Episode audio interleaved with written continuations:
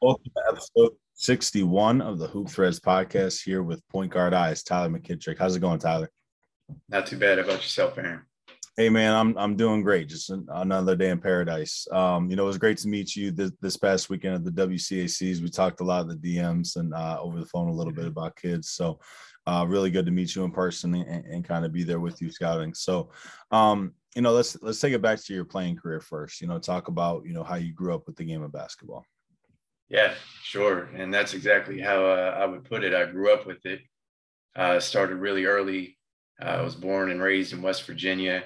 Um, kind of that kid that was out on the uh, the countryside playing in his driveway for you know six seven hours a day, and um, you know make a long story short, come eighth grade, uh, a friend of mine who was living in Hagerstown gave me a call and he said, uh, you know, I, am going to this new school in Rockville, uh, Maryland, and you know they got a, a, great coach and really building this program. And I, you know, I thought maybe you want to come up and work out and see if you were, would be interested in coming up here and playing with me.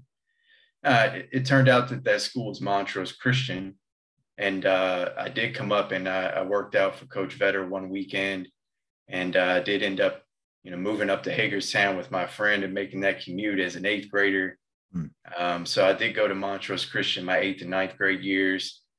Had some terrific teams there. I played JV uh, both years. Dressed a little varsity my freshman year.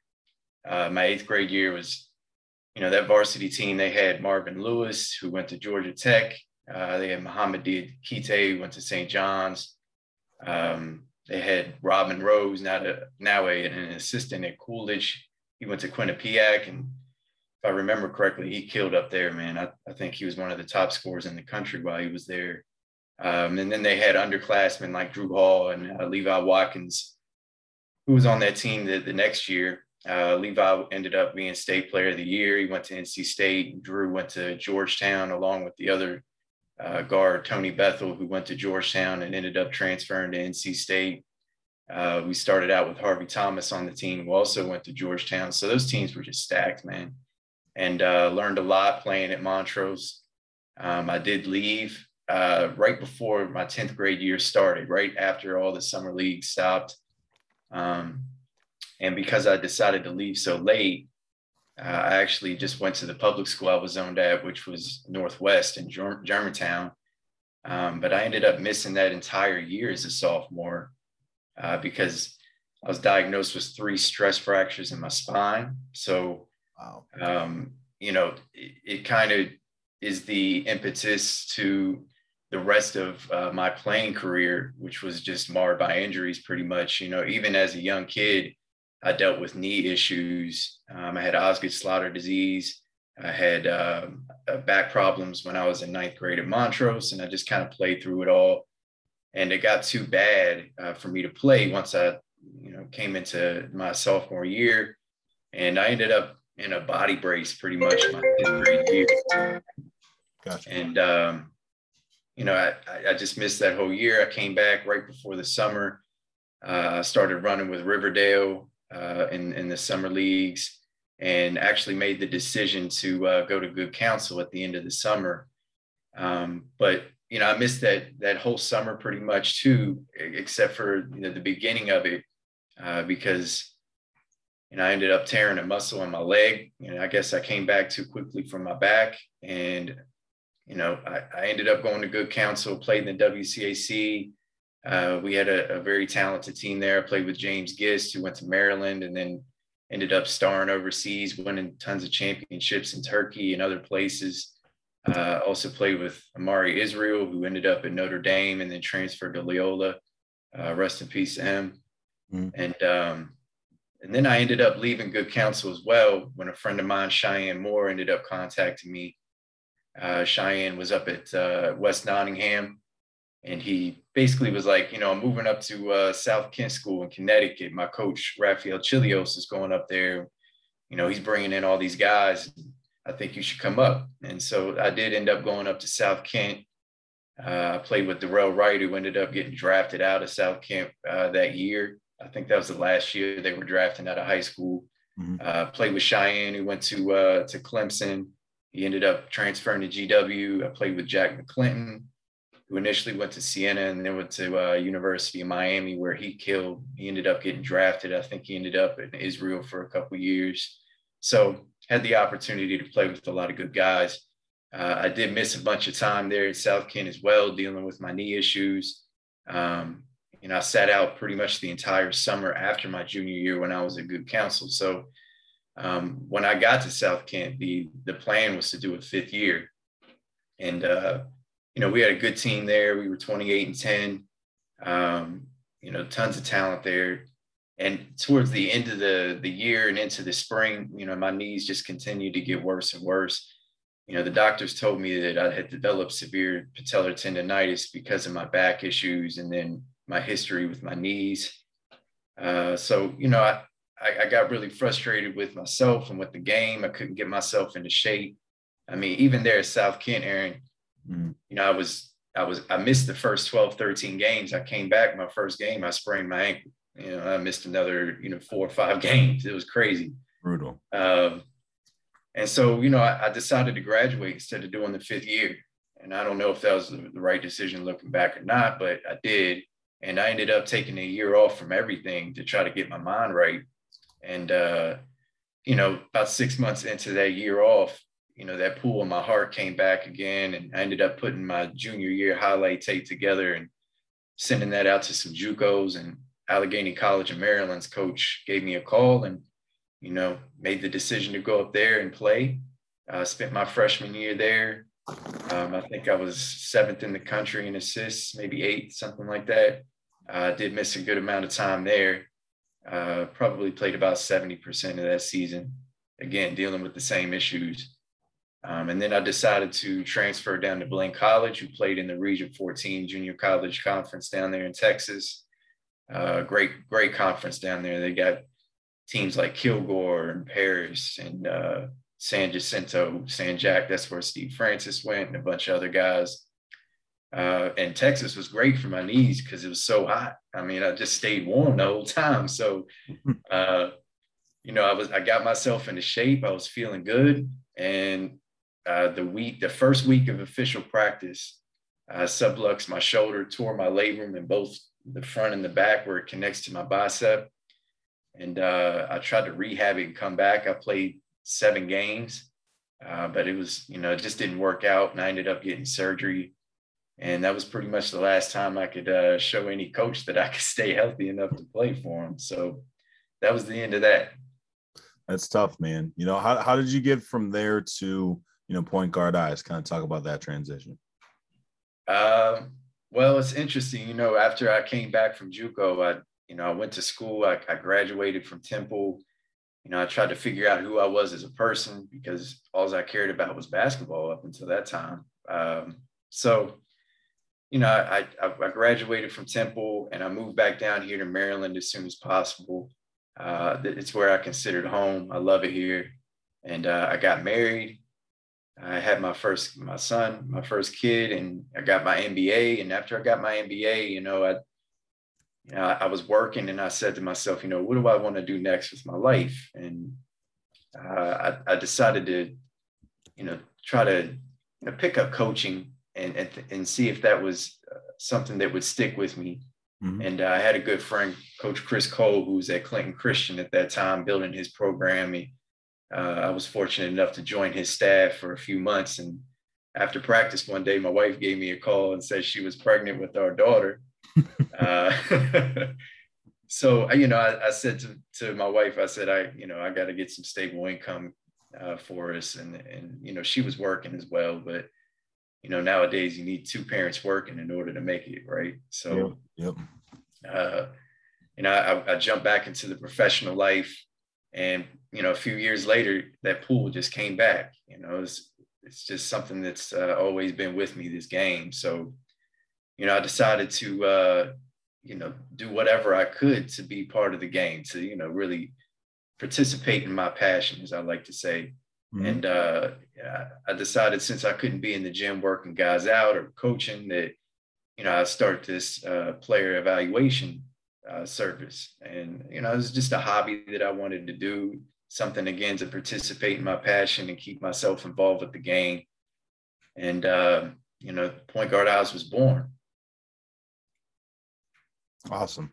Yeah, I actually remember the first time that I saw it. I was like, I was trying to figure out who it was for the first like six months. It was, that was it, it, it's just how it works in the DMV, man. There's always some connection somehow. Um, talk about you know you know plug yourself real quick. You know, talk about the services available on the website and you know what um your experiences as a player specifically as a point guard at, at, a pretty high level you know talk about how those experiences lend like a different lens for you to evaluate players. Yeah yeah absolutely. Um so point guard eyes pointguardeyes.com uh i'm on twitter at point guard eyes very simple. Um you know I, I provide ultra in-depth evaluations on players grades 9 to 12 boys and girls uh, I use videos to support the analysis that I provide. Um, I really try to dig down deep, feel like I owe it to the players, to the coaches, to the readers to provide as much detail as possible. Um, you know, the, the evaluations I offer on different levels, um, they're based on level of detail and each has different price points. Um, you can choose from a menu of options on the on the site, so you can, you know, jump on Point Guard Eyes and uh, really fill out a form basically and submit a, a of a request for an evaluation. Um, I also do shorter, more succinct evaluations on Twitter. I'm sure you've seen those before. Um, it's basically a, a, big thread that I'll put together on a player. Um, all the content is free. Uh, I'm keeping it that way for another year at least. Um, you know, I, I, like to evaluate players from the DMV, obviously, because I have the access to them. Uh, but I've been doing other players pretty much all over the country. I'm not restricted to any geographical region.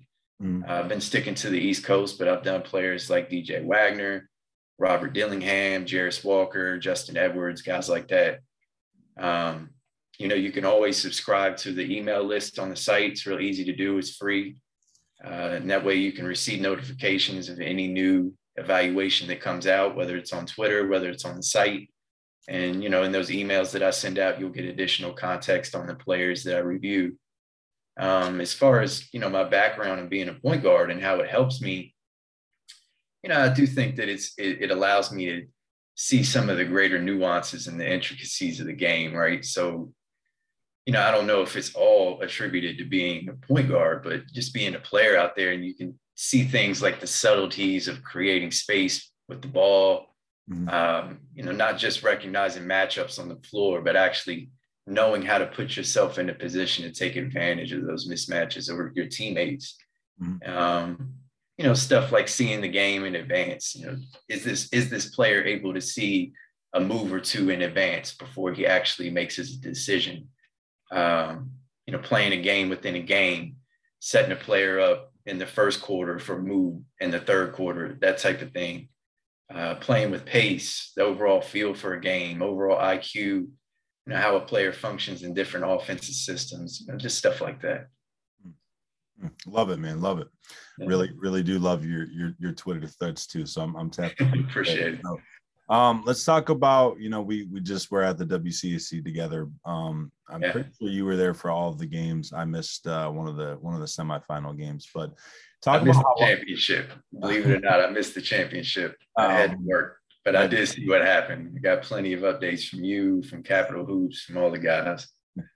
So talk about the how wide open the conference was this year, you know, and, and why that was, you know, some general notes about it.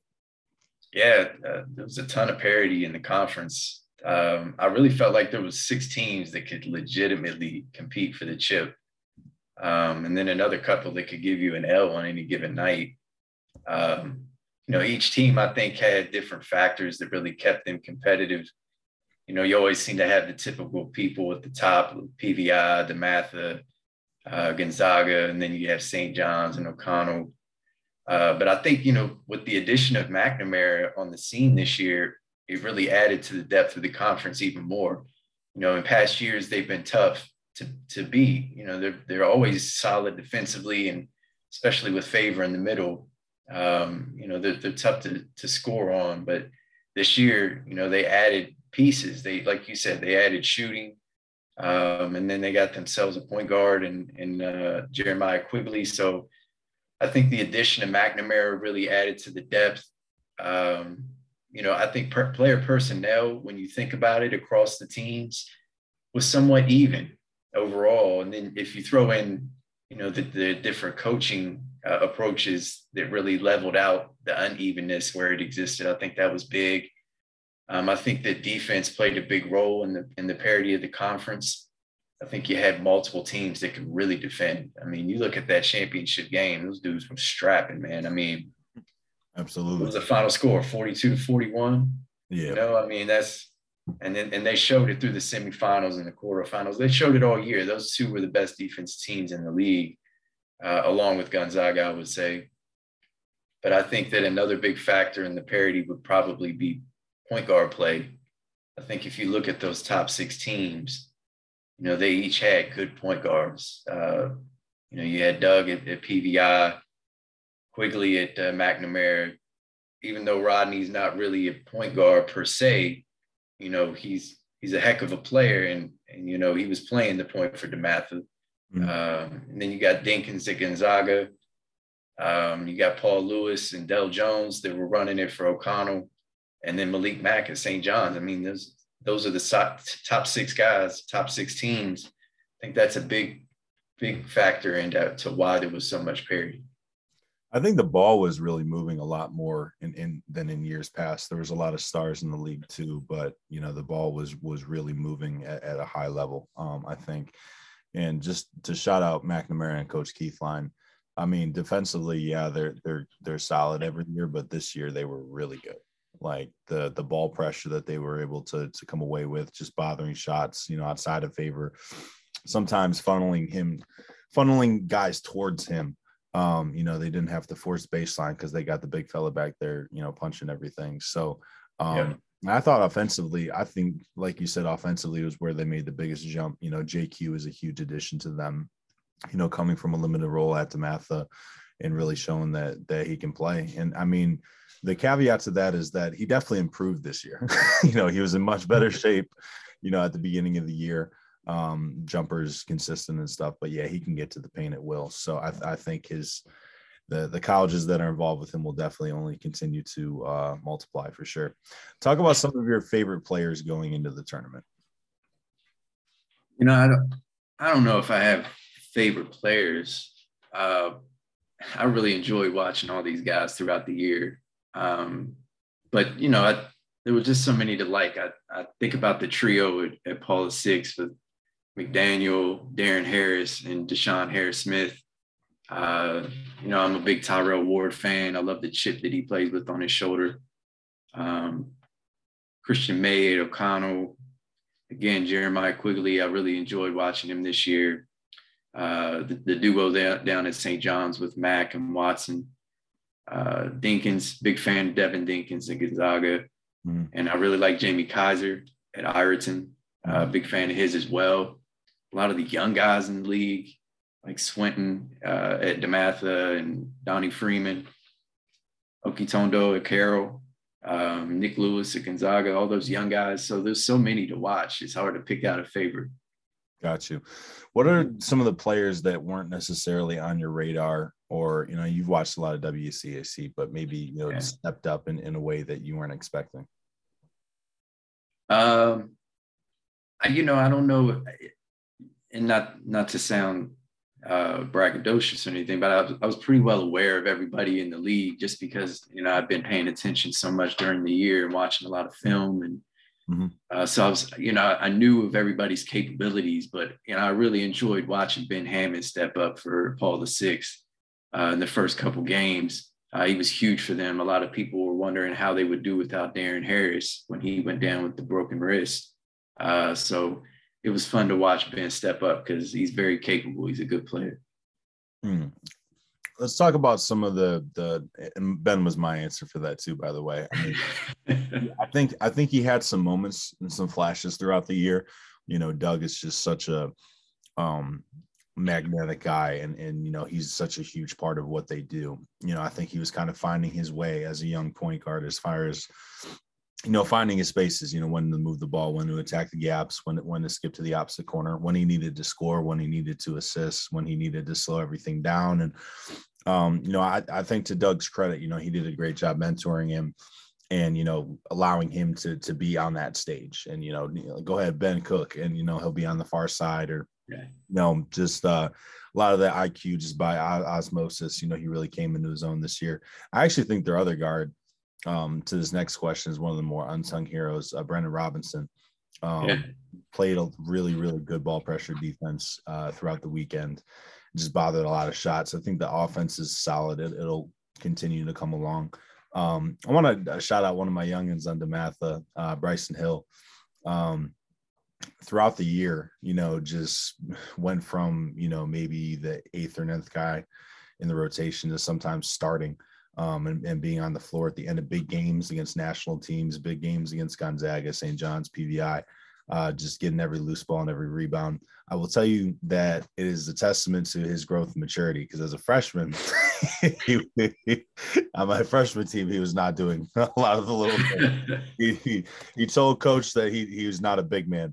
And uh, coach, coach looked at him like you're a six four freshman on the freshman team. You, right now, my friend, you are a big man. So, you know, a lot of that growth and maturity has been really cool to watch. But you know, let, let me get to you though. Talk about some of the unsung role players that you really like that are flying under the radar right now. Yeah, I think you know, I think of role players. I I think of Gonzaga first. I think that you know that team, everybody on that team really accepted their role, and that was one of the reasons they had the success that they had this year. I think Coach Steve Turner did a really good job of coaching those guys up. But I think guys like uh, Quinn Clark, and um, you know Eddie Paquette, those those types of guys. Even Jared Turner, really, you know, he's he's really a three and D guy. Mm. Um, you know, great on the defense end and a big threat from deep. You know, they all played their roles. Um, Thomas Batiste as well. Uh, I think, uh, you know, Onanina. I think that's how you say his name from O'Connell. You mm. know, big down there. You know, he did all the dirty work for O'Connell all year uh, hit the boards hard, defended in the post. Um, you know, we talked about we talked about Hammond, but for PVI, you, you talk about Robinson, but you have to talk about the three guys, the three young guys, and Sundra, Womack, and uh, Gerdak, right? So they were huge defensively, and they gave them the depth that they needed. Um, I, I just thought that, you know, the three of them, they came in and I, you know, I watched them play a lot this year, and they came in in different times, in different in different games against different personnel. That, you know, I thought that uh, they were they were just they were really key in a lot of wins that they had. Um, I think about McNamara too. I think about, you know, we talked about Martin Somerville. I, I think that's a guy. Mm-hmm. Um, he came in and he could shoot it. Played great defense. I mean, in that in that semifinal game against DeMatha, he was he did a great job against Tyrell, I thought. Um, Chase Lawton is another guy that I think of. Jaron Curtis is good. You know, he's a young guy, but he played his role. So all those guys I thought were unsung to their to their success in McNamara as well. I liked uh, too with Somerville, like something that a lot of young players especially struggle with is feeding the post. And you know whether that was a high hand or, or a bounce pass into the post, he really made sure that that favor got his looks down there.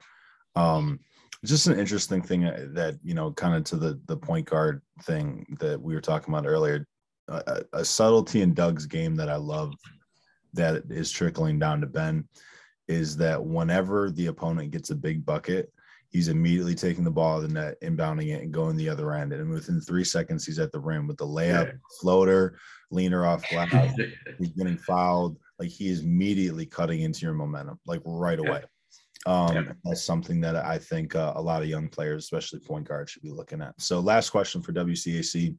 You know, talk about some of the, you know, maybe your top storyline or two uh, for next year's WCAC season. Um, I, you know, I think you have to start with Paul the Sixth again. You know, I, you know, that young core that they have is coming back, and you know, how will they do? You know, how will they come together without without uh, Dug at the helm? And I, you know, I think of Deshawn Harris Smith, who is, you know, a dog of dogs. You know what I mean? And, and you got Hammond that's going to be running the show for him. He picked up all that experience this year. I mean, they played an intense national schedule, and he was he was a big part of their winning. Um, and then you got the three young guys that'll mature. And you got Harris, that probably one of the best shooters in the you know on the East Coast, maybe in the country. Uh, so that's definitely one. Um, you know, can DeMatha reload? You know, that's another question that you got to ask. You know, how will McNamara fill the presence in the middle uh, now that Favors leaving? Mm-hmm. Um, you know, I, I, really like O'Connell's young core as well. I think they got a, a good core of uh, 2024s there uh, with Jaden Harris, Dell Jones, uh, Makai Chester, Jake Williams that didn't see much time, but he's there. Um, and then, you know, can teams like Ryken and Ireton uh, continue making the steps forward? I thought they both made, you know, positive steps forward in their program. It's a tough conference to, to compete in. Mm-hmm. And, um, you know, I thought that they both played well. And then when you think about someone like St. John's, you know, who's going to step up and play with with Mack and Freeman? Who's going to be the third, you know, main producer there in that program? So there's a lot of storylines. Yeah. Oh, for yeah. sure. I want to shout out two kids real quick. Uh, you know, to to the point of next year, uh Kiwan, I think Richburg, uh, for Ryken, their point guard.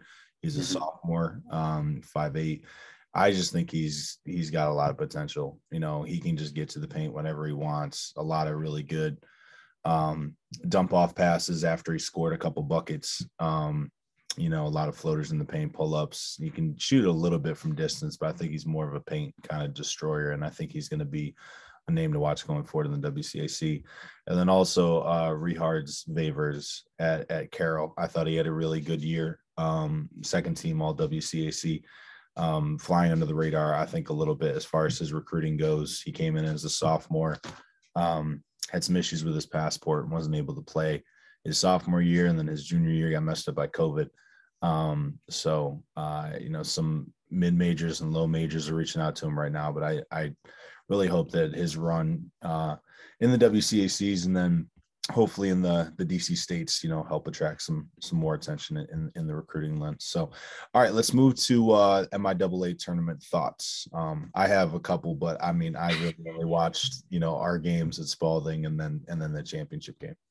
Yeah, I, I you know after St. Francis got upset, you know I I did expect uh, Mount St. Joe's to take it. I know that uh, you guys were right there as well with Spalding. Um, you know, I thought you know with Winborn and Perry having that having that matchup uh, in the semifinals, I thought that was great. Uh, mm-hmm. that's always a, a good matchup between point guards with with those two. You know, Perry did come out on top with Mount Carmel winning. Um, and then I did check out your game against uh, Mount St. Joe's.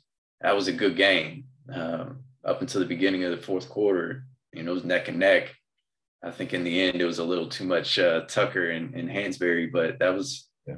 you know, then it was. It, I think it ended up the way that I expected it to end up, especially after St. Francis uh, took that early exit. Yeah, I mean, they they took care of business. Got to take hats off to them. I mean, Bryce, Bryson's a freaking pro. I mean, there's just, I mean, sometimes it's just better offense. You know, I thought I thought we defended him pretty well in some of the contests, but we let him get going early with uh, a bunch of wide open threes off of pin downs that that I'm still frustrated with. But we'll move on from that one. Um, let's talk about the IAC tournament. You have any thoughts from that? I do. Yeah, I I, I came away from that. You know, I I've, I've always I've been a big fan of uh, St. Stephen St. Agnes squad pretty much the whole year. Um, you know, I think that's one of the the more undersold teams in this area. Uh, they've got a they got a heck of a team over there, and I felt you know the best team won that that tournament. Um, you know that championship performance that they that they uh, displayed there against Episcopal. That was probably one of the best high school performances I've seen from a team this year. I mean, from start to finish, they were they were after it, and they they shot it, they defended, they attacked. I mean, they were just they were great in that game. I think they scored 96 points. Um, you know, Devin Caesar, big fan of Devin Caesar's. You know, he's one of the best scorers in this area. Um, but the first seven, their first seven is just really tough, man.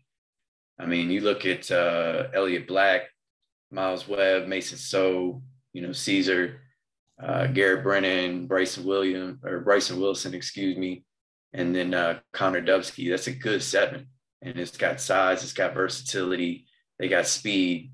Uh, so it was, you know, I, I do think that, you know, that that turned out the way it was supposed to turn out with them on top. But you know, with Episcopal, I, you know, I think that that coach did a great job over there. He got the most out of those kids all year. They had a great year. Um, you know that that semifinal matchup uh, that they took down Georgetown Prep was really a a rematch. I mean, they played each other in the last game of the regular season, so those two teams were really familiar with each other. And you know, with Georgetown Prep and Bullis, that's pretty pretty tough conference as well. So, um, you know, again, I, I think that it ended up the way it was supposed to with St. Stephen, St. Agnes on top. I th- I just want to shout out Coach Jones and and their culture over there. Um, yeah, they really have the kids bought in. You know, between Caesar and Brennan, and then some of their shooters. I mean, any of them can go off for 20 on any given night. And most of the time, each of them get to 10 or 15. And there's just really balanced attack. You know, they run the the the split cut uh, really, really well to perfection. And like you said, the defense just leads to offense. And when, when Devin Caesar gets going on the fast break, he he had some unbelievable dunks. So I think he's going to have a really good career at Buffalo. Uh, but yeah, he's got the the Virginia States this week, so I think it'll really show out there as well. Let's talk about the MAC tournament real quick. I, I can only speak on the on the championship game, but uh, you may have caught more games than I did. You know, I didn't I didn't catch much of the MAC tournament. Um, I did catch them during the regular season. I fully expected Sidwell to come out on top. They were they've been a, a defensive. I mean, defensively, they've just been superior all year. Um, you know, I, I, think we were talking earlier. I, I, watched them hold Wilson to seven first half points. Hmm. I mean, they just another another team that's just very well coached. They got good personnel. Uh, they got a young stud in Caleb Williams. Um, so I, I, did. I fully expected them to come out on top, uh, despite St. Andrews playing well yet this year.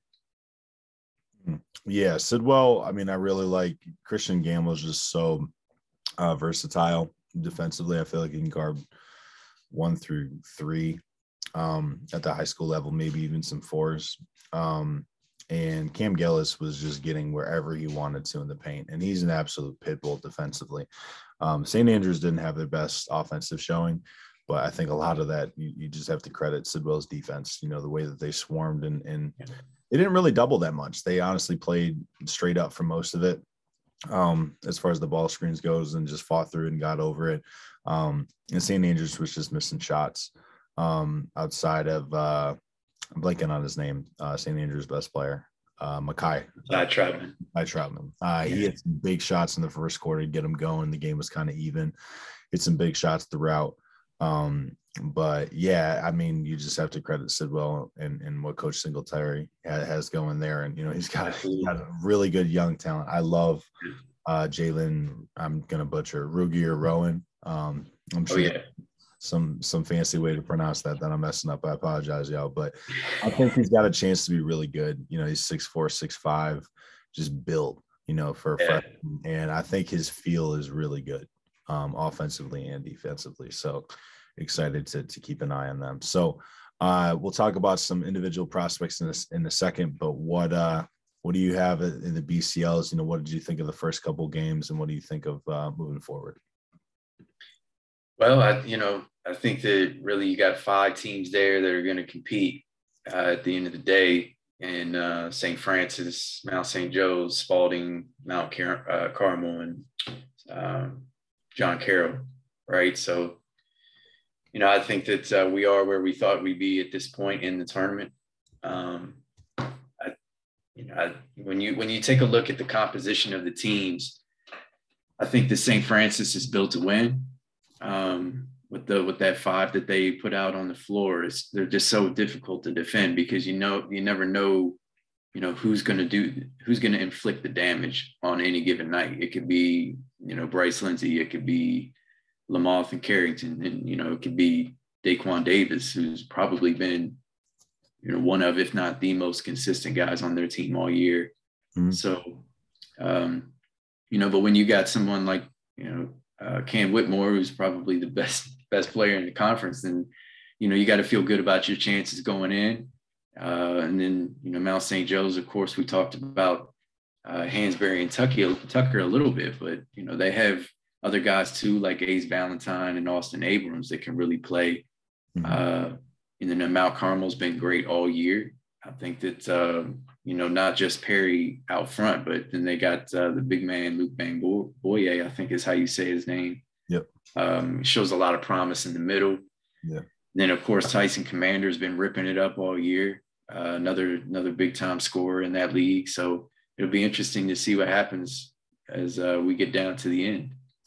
Yeah, I mean we we we escaped out of Mount Carmel with a, a close win last night. You know, yeah. I was proud of the grit that our kids showed. You know, playing to the very end wasn't our best game, uh, especially defensively, but I think we care.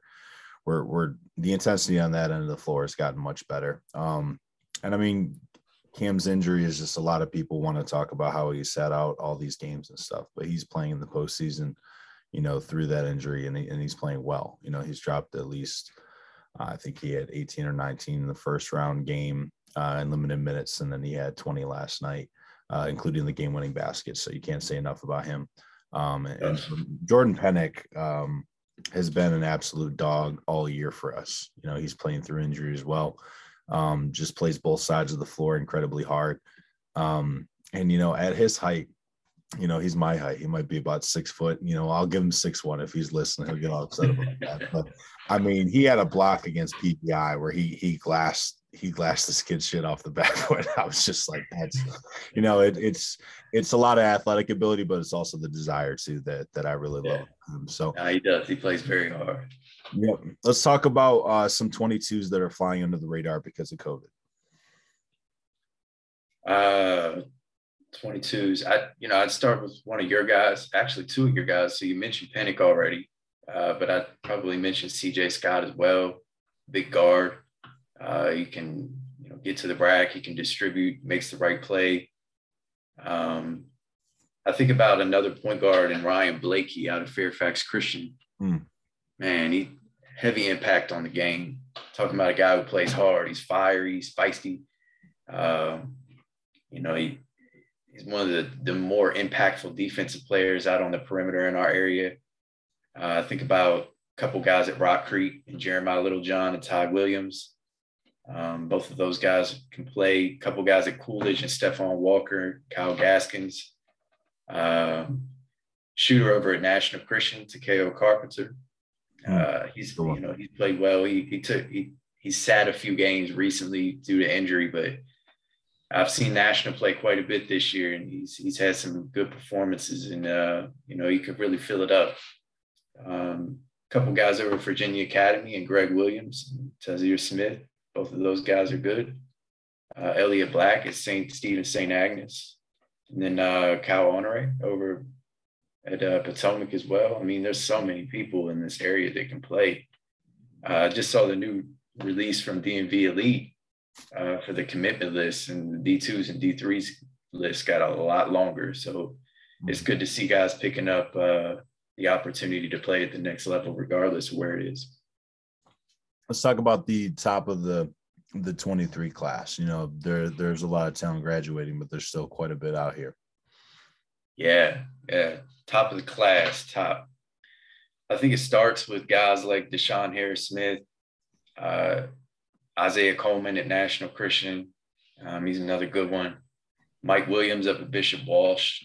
Um, obviously, he was at Calvert Hall before. I'm sure you know that. Mm-hmm. Uh, then you got guys like uh, Monty Hansberry, Jonathan Lamothe, Carlton Carrington. guy that I really like is Solomon Ball up at St. John, uh, St. James. Mm-hmm tons and tons of potential and talent. He's very skilled, excellent athlete, super long. I think he's got seven foot wingspan plus. He's at six four. Uh, Greg Jones at Hayfield, Jamie Kaiser at Ireton. So, uh, you know, the, the, top of the class is looking good for 2023.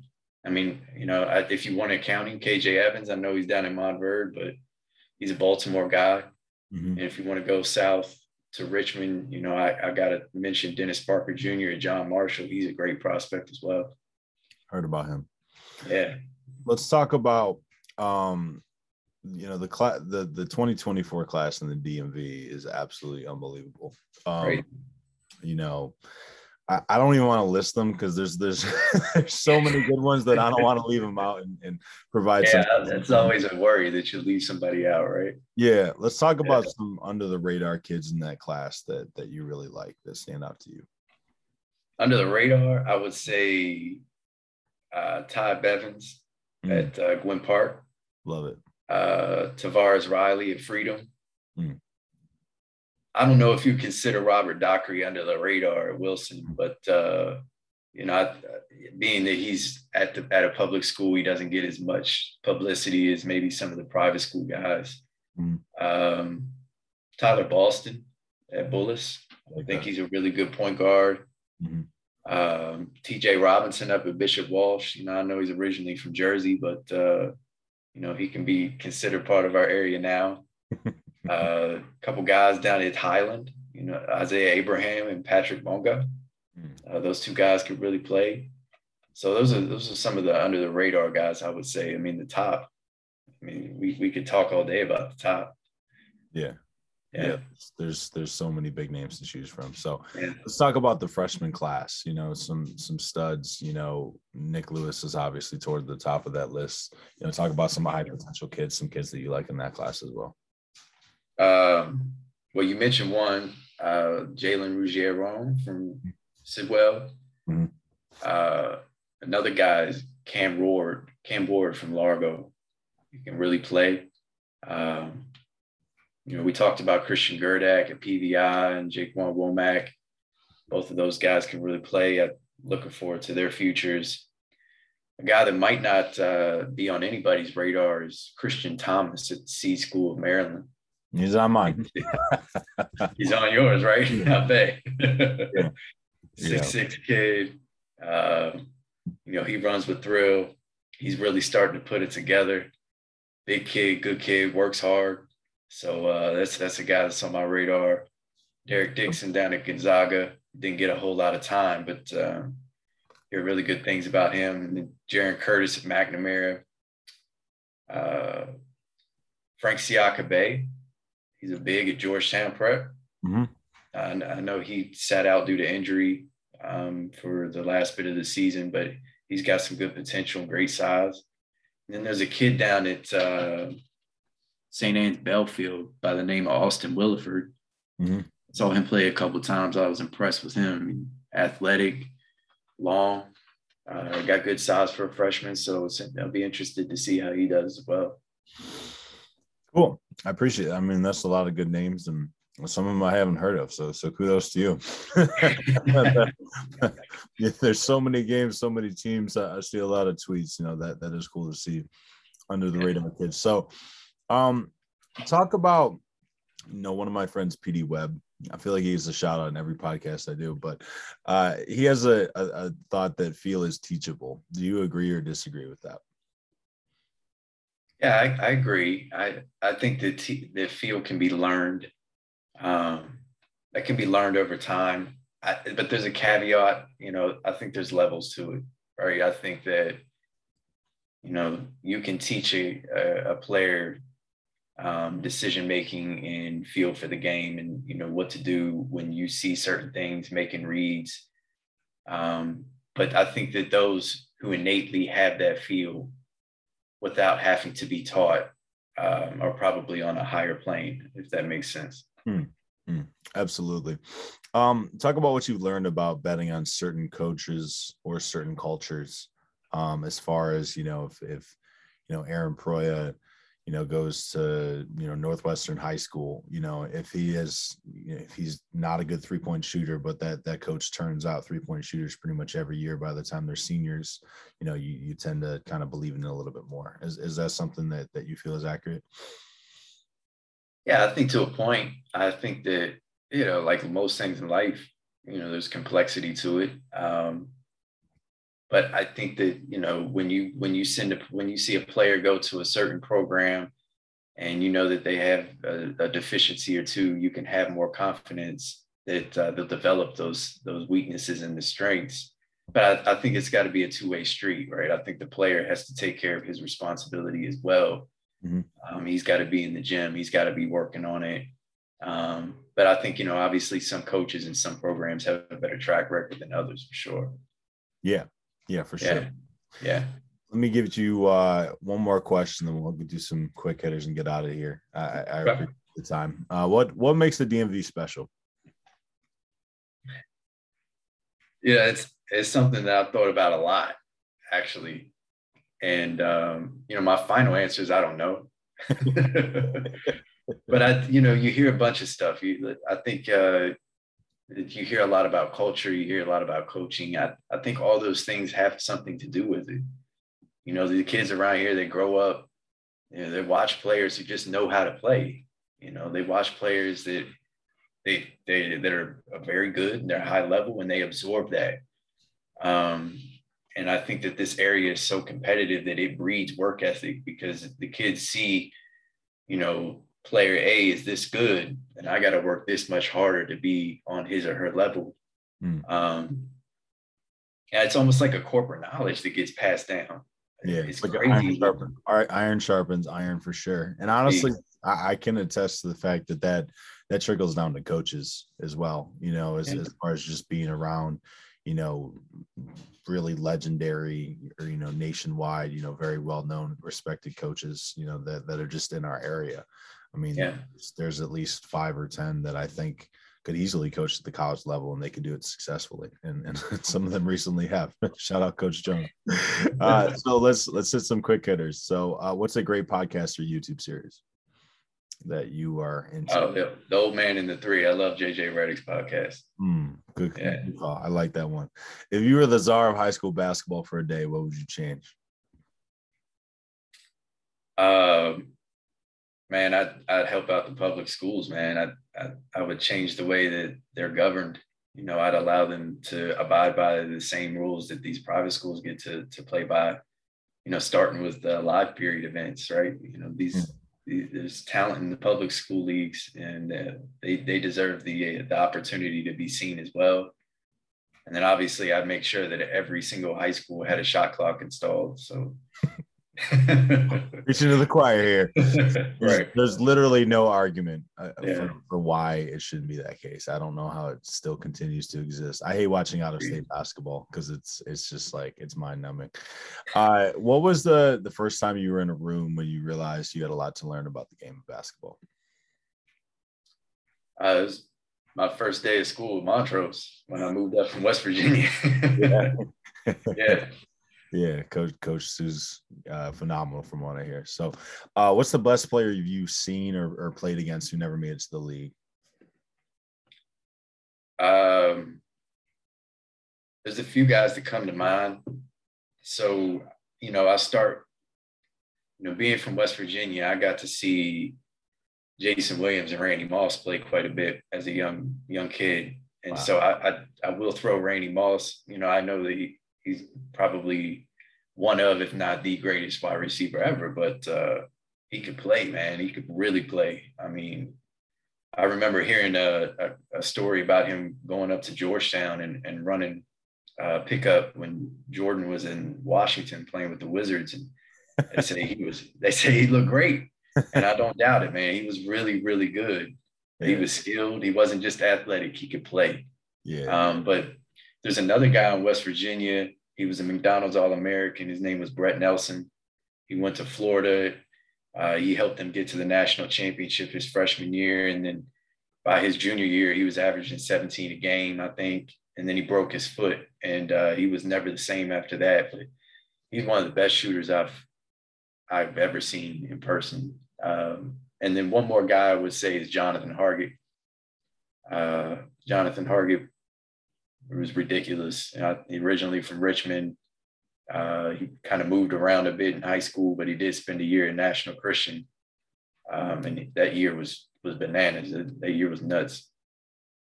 Got you, got you. I mean, just a quick one, real quick. Do you, do you remember Tyler Relph?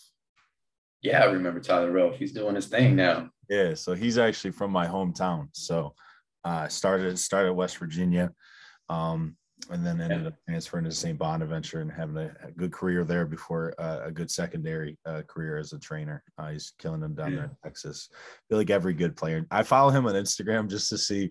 I mean, I follow him in general to support, but also just to see like what the next best player in Texas looks like because I feel like all of them are coming through the gym. They're running through his gym, yeah. Yeah, a historical coach or, or current coach you wish you could have played for. Phil Jackson the the man. Invite yeah. three basketball minds to a dinner and chop it up with. Um, Hubie Brown, hmm. Erik Spoelstra, and it would probably it, it's a tie between LeBron and Chris Paul. One of one of those two. I'd yeah. love to pick their brain. Yeah, absolutely. I, I would love to sit down with, with Charles Oakley. just get to hear some of those stories. I feel like he's got some good ones. All right, uh, this one's a lot more cut dry. MJ or LeBron? Jordan. All right, you're keeping that streak going. I appreciate it. Would you rather take a charge from Shaq or try to guard KD with the game on the line? uh, I'd have to go with KD, man. I, you know, he.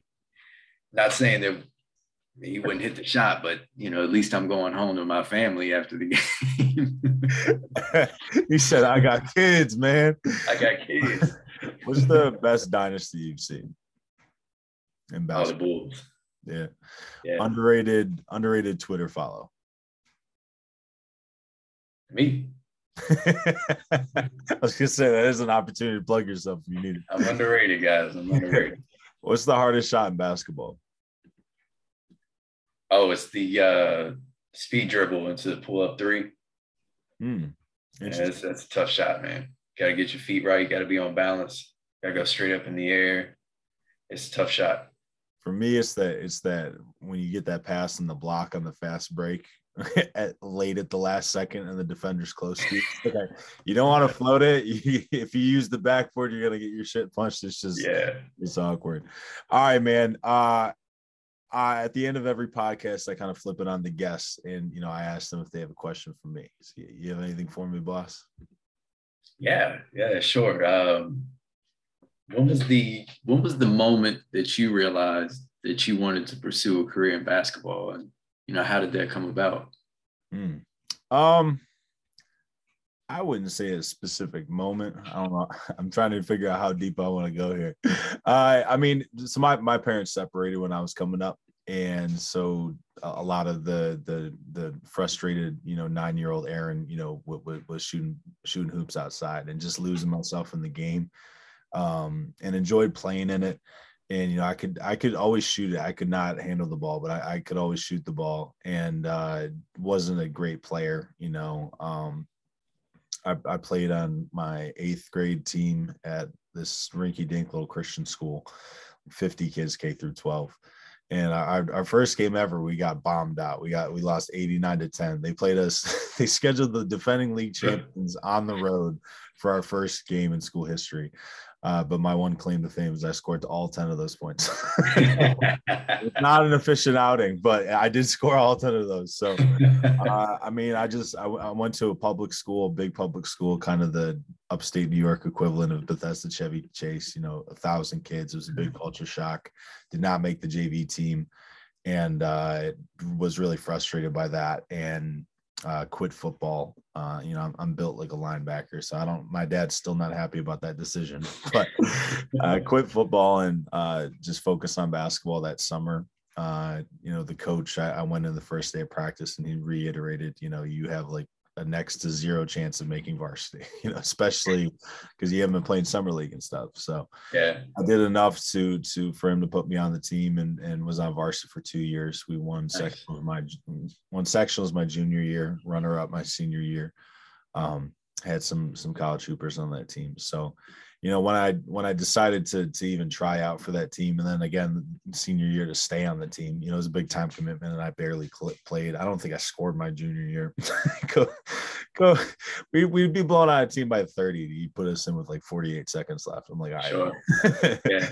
so you know the time commitment i wasn't sure if i wanted to do it but i really love the game and really wanted to be around it. So i think when i was in junior college to answer your question when i was in junior college I knew I wanted to do that. I just had to figure out the nine to five, and you know that's something that something that like ten years later I'm still still trying to figure out. But you You're know, not alone. You're not alone, man. we'll get there eventually. So I got one last question for you. Uh, what what do you want your legacy to be? Uh, my legacy. It's a big Um, spring on you there. Yeah. You mean as point guard eyes or as a person?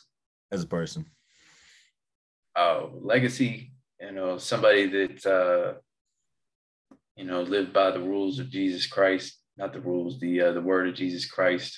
Um, somebody that you know just lived his life in a way that tried to make the world better than when he left it. You know, a, a place that uh, you know there.